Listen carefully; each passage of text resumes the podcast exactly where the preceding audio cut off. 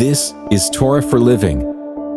It's a reading of the daily devotional book written by Mark Lanier, founder of the Lanier Theological Library in Houston, sharing scripture and reflections from the Torah, the first five books of the Old Testament, Genesis through Deuteronomy. Today we're reading Numbers chapter 4, verse 19. Aaron and his sons shall go in and appoint them each to his task and to his burden. My brother in law took over management of my law practice one fine day many years back. We were a mid sized firm back then, about to grow significantly. Kevin had a rule.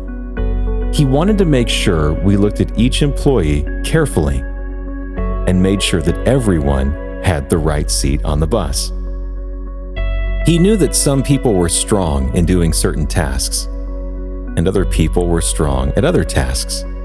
He wanted to make sure that we were as efficient as possible, meaning each person had to be where they could best perform. This was good economics on a practical level. I often think that God is the world's greatest economist. He was putting people in the right seat on the bus long before it became the textbook business move. Today's passage is a perfect example. After designating certain individuals for certain tasks, God instructed Aaron and his sons to tell the people their assignments.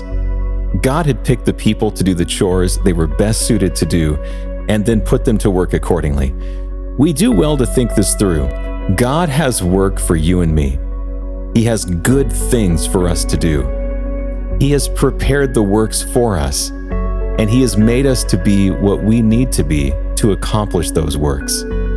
This is an amazing thing to think about. Take a personal inventory of how you became the person you are today. I do so and find that a lot of it involves where I grew up, values taught me by my parents, interactions I had with my siblings and friends, my schooling, and other interactions that built my character, honed my abilities, and shaped my personality. But I'm not only a composite of those positive building experiences, I'm also a product of negative things in my life.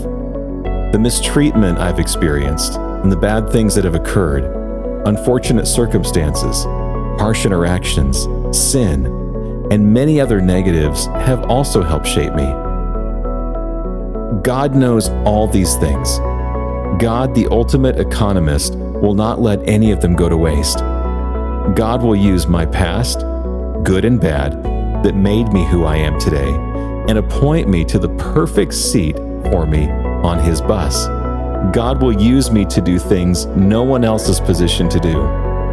I must confess, I am in awe of this marvelous God. I'm also humbled that He would use me. Let's pray together.